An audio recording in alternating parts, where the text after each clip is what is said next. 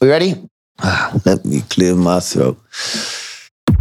Hi, and welcome to Business Without Bullshit. I am Andy Oury, and alongside me is my co host, Simon Walsh. Hello, Andy.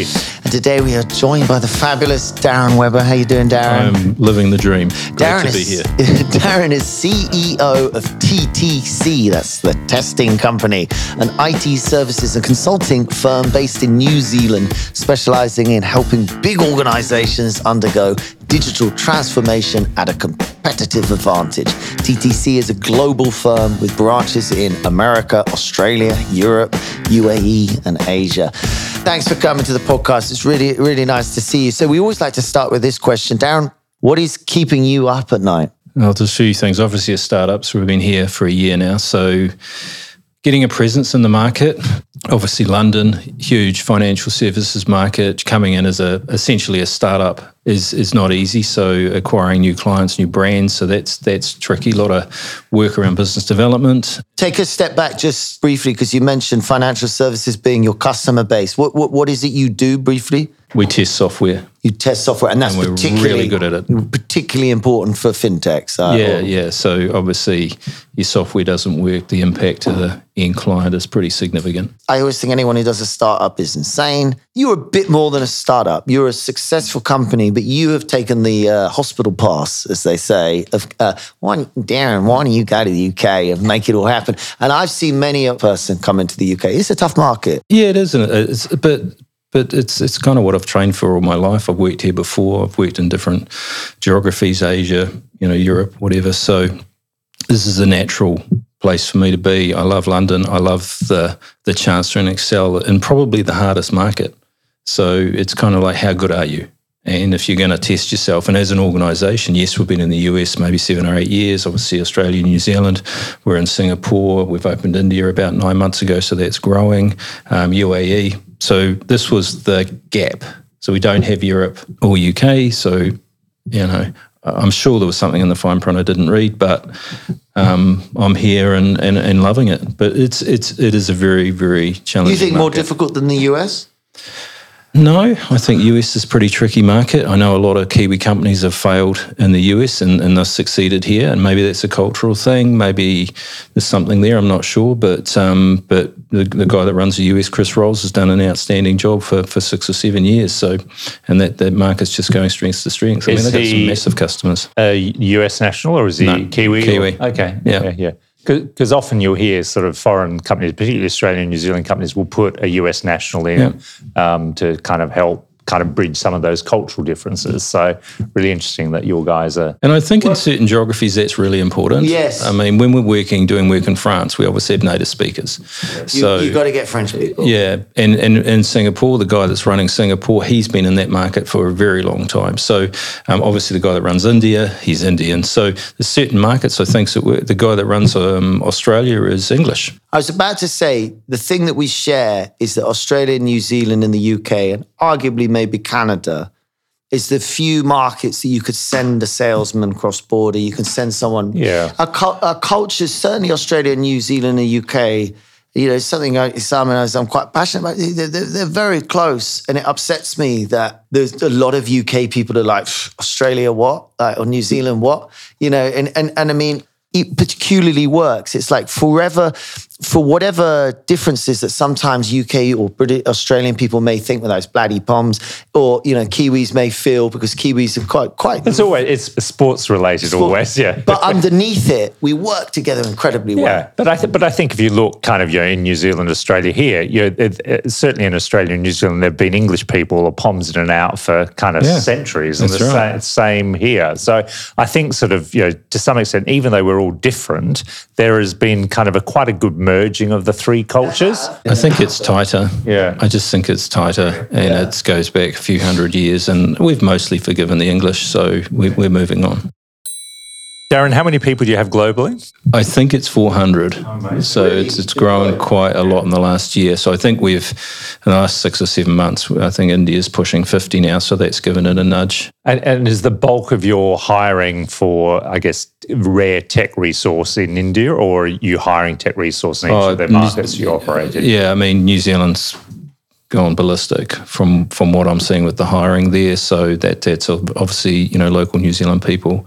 Um, US is always growing because it's just a big market, and obviously with the India team kicking on supporting those geos, then that that's really been the growth. But it's engineers, it's it's automation engineers, it's test engineers, it's smart engineering. But hang on a second. So what we're talking about is a company that comes in and tests software. Surely Yes. software companies test software. What do you What do you mean you're testing software? software doesn't work a lot. There's a whole industry, there's millions and millions and millions of people who are quality engineers or software engineers exist because software doesn't do what it says on the tin. And particularly when you integrate it with something else or multiple integrations with multiple products. Well, then you've got to keep up, and then Yeah. you know, they all they update, and yeah, then, and you then and you got to retest all of that. Or you're taking the use cases and you're going, okay, well, this is what you say it's going to do. We're going to test to see whether it, that's what it does. And often it doesn't. don't they know it's not doing it because they're not getting what Uh, they need? sometimes there are limitations. So you within your if you're a software development company and you can, you build a product, it's got to fit into multiple landscapes. So all your customers are kind of going to have a different landscape, a different environment. So plugging that in, you can't always test all those variations. So it's only when you get into a client environment and plugging it into everything. And you might have, you know, banks will have, for example, oh, they could have four or five thousand systems. Asset management firms might have a hundred different applications or systems. even. So it's pretty complicated stuff. And you're talking an end to end transaction flow. And every single point along that, the data has to be correct. It has to do the right thing. It has to calculate the right thing. And at the end, the customer experience has to be good. But hang on a second, you go in and test it. I mean, A, how do you test it? And then B, you test it, so it doesn't work. And then they go, all right, thanks very much. Oh, our, a lot of our Can you job fix is it? we don't fix it. No, you just identify what Yeah, so we, we, we will tell you your baby's ugly and we'll give you some recommendations on where your baby might It's about time someone did. might, might look to fix it, but we don't fix code. We, that goes back to a development team. So we'll we essentially identify an issue. And how are you working this out? Is this automated or this is a man with a spanner and a hammer? Uh, it's all, it's all, we automate as much as we can. That's the future. It's been that way for twenty. So 30 you years. write a program To- software to test You software. say, oh, you do this, this, and this, and then you write an automated thing to Yeah. do this, this, and this, and see software what to test software. Yep. And then you hire like auditors. No, we do assessments. We don't call them audits. As soon No- as you say no the audits. word audit, Oh, that people get pucker up, right? So you don't want that. No, so we do assessments, which says you might want to look at certain things because you know you've got some challenges in this area. You've had some issues. It's probably we do a bit of a root cause analysis, impact assessment, whatever, and we'll tell you that's because you haven't tested that part of the system. It's causing that problem for your customer. Therefore, we'll go and do it and sort it out. But we won't fix it. It'll go back to the vendor, developer, whoever it is. They'll fix it. So there's a bit of independence between that. So we're not marking. They're not marking. They must love homework. you. These, No, no, uh, these, no. these. No, the, the software developers Not really. tests. Have you heard about TTC, the FFCs? But you know, ultimately, it's about the end customer experience. So if you're selling a product or a service to someone in the market, it needs to work. It needs to be fit for purpose. And, and these test scripts you, you write, do they do they emulate the end to end thing, or do they Yes. just kind of go, okay, well, this little test script will test this little bit of it, and this little bit will test that bit? Both. Oh, okay. Yeah, so okay. you have unit tests or system level tests or integration tests or performance tests or or whatever. Okay, so yeah. so they're all And TTC will do the whole gamut of that. We don't generally do unit testing, which is the lowest level of testing. That's the devs that do that, but we'll do everything else. So, But I was just going to think, if, if a bank has got you know kind of four or five thousand different kind of integration points, it must mean that there's a kind of massive kind of responsibility on you guys if you're kind of doing end to end testing on something like that. Yeah. Yeah. And and again, a lot of it is regulatory. So you'll have, you know, that you need to prove that what you said you've done, you've done. You have to have evidence. So yeah, it's, it's serious stuff. Um, and you know, businesses can get closed down or whatever because you know software doesn't work. But also just thinking about it, like if you're if you've got your own software to test, you must be developing software. So you've got to have your own software tested that then tests other people's software. It's kind of almost like this Russian doll of testing, isn't it? It is a little bit, Yeah, yeah, yeah, yeah, yeah. But the products we use are best practice. They're sort of top Gartner quadrant software products that are have have had installations, you know, What do you mean the products you use to so, test? so, so software testing tools that but, we but use. that's what they would say about the other products, wouldn't they? They say, "Oh well, these products, the software we use is the top grade, you know, class A." but it's been fairly robustly tested across. Well, I think I think the principle is actually this: is that it's easier to tell if something's wrong than to get it right. So, in essence, if you write a piece of software that's got to do some stuff, it's easier to write something to check whether it did that thing than it is to write a thing to do that thing. Do you But, see but what I'm also saying? the people uh, using the tools or programming the tools, if it's open source, they do know what they're doing. And you know, do you find these days when you look at software, it, the majority is open source? Is that is that where it's heading or not? It's certainly huge. Globally, open source is massive, but again, proprietary tools um, certainly have their place. We have some really strong partnerships with with vendors that have proprietary tools that are best of breed. They're, they're, absolutely brilliant. Some companies want open source tools. It's just a different model. Business Without Bullshit is brought to you by Oury Clark, straight talking financial and legal advice since 1935. You can find us at ouryclark.com. What do you think is bullshit in business? There's a few things, I guess. Um, one of the things that I've sort of witnessed over my career is people occupying a seat when maybe someone much more capable could be doing that role, and they hang on for dear life. And um, you know, you meet with them, and you're kind of thinking, yeah, there's a there's a village missing an idiot here somewhere. How do we try and work with this guy, knowing that they're not interested in moving the dial forward. So those characters and, in influential roles who really just keep the disc occupied, I, I find that quite sad. I'm not sure I understand you fully. Mm, say it a different way. So meeting with a senior person that has no interest in doing interesting stuff for their organisation, they're literally No there vision. no vision, literally there to eat their lunch. They're not going to improve, improve things. They've done the same role for the X period of time and and it probably hurts your organisation ultimately. Is, do you find that something you see in big businesses more? Because, I mean, Yes, yeah. hundred percent. In large organisations where you have got people that are just just sort of sitting there. So I guess in your line of work, yeah, you, you, you're kind of coming across executives in certain organisations who are technically your clients. You're trying to help them do a better job or their software do a better job, and they've just got no interest in actually it do, doing anything better. bigger companies, you get the greasy pole. And the grease, I know it because I've never worked in a big company, but people come and work here from big companies. I find it really weird how they act. Because the greasy pole is you have to promote yourself, you have to play a political game, you have to be in the right place at the right time, you have to know who to chat to and all of that shit to get up the pole. And then that's the only way of getting up the pole of these big companies. So the fucking assholes rise up the pole. And that's got nothing to do with the responsibility that you should put someone at the top with the fucking vision who's brilliant with people, basically, a brilliant, you know, team communicator. You know, I think I, I agree. This is where we're going to ask you a list of questions to get to know you a little better, Darren.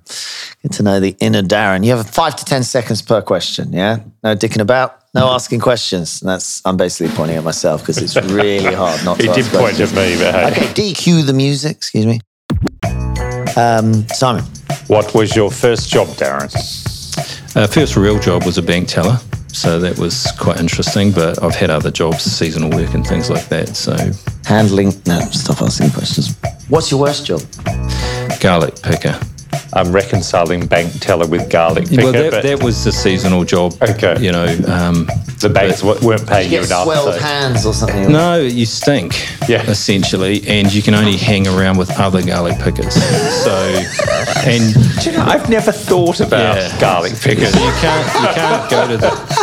So if you go to the pub, When you pick you've them, are got a corner soft? to yourself. Yeah, Are yeah. they soft? They look no, just like you no, buy them in a shop. What is it? A tree? Where's garlic? No, from? it's in the ground. You Yeah. got you've got to bend over all day. It's it's backbreaking. Fucking Yeah, hell. and you're covered in dirt, and, and no one likes you. Uh, favorite subject at school? History. I really enjoy looking back at stuff. What's your special skill? Yeah, it's an interesting one. Probably hiding my special skill. Um, I, I, I, I, I see patterns and I like architecture and I like strategy and, and I like joining the dots and, and sort of working out what's broken in a system and trying to make it better.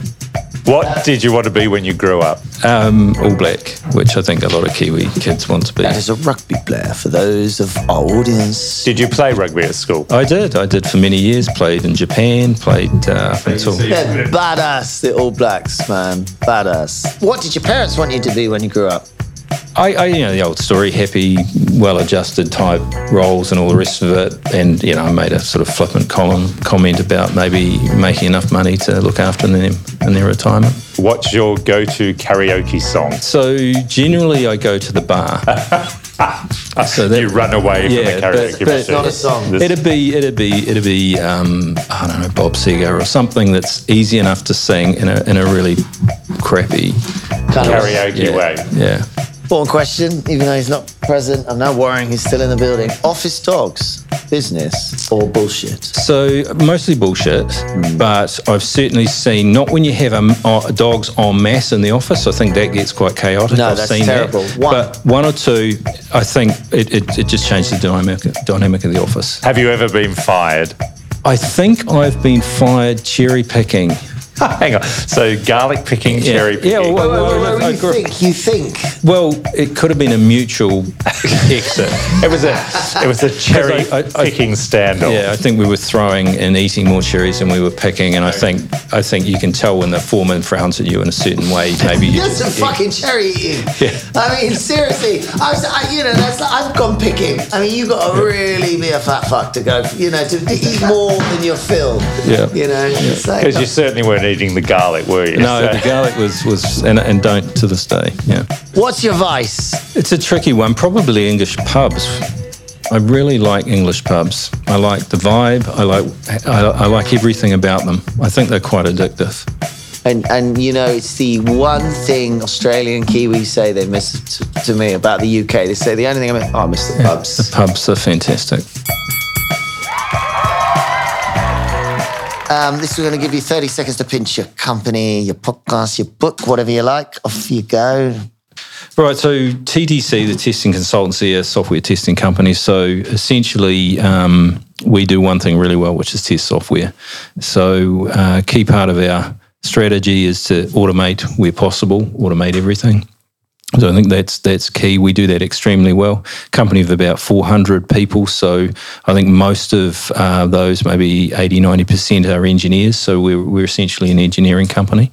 And uh, I, th- I think one of the things we do really well is we fit into your company's culture. So I think we try really hard to fit in, um, work within the boundaries of, of, of the culture that, that, that you know companies uh, that we're dealing with you know have.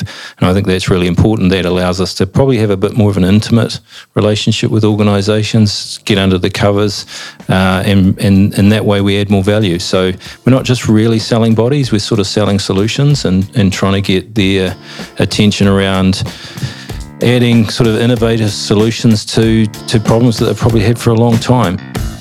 So that's it Thank there you. you have it. Uh, that was this week's episode of Business Without Bullshit, and we'll be back with BW Extra on Thursday. Thank you, Simon. Thank you, dude. Thank, Thank you, Darren. You, Andrew. Guest. Thank you, Darren. Uh, it's been a pleasure. Until then, it's ciao. Wonderful experience. Thank you.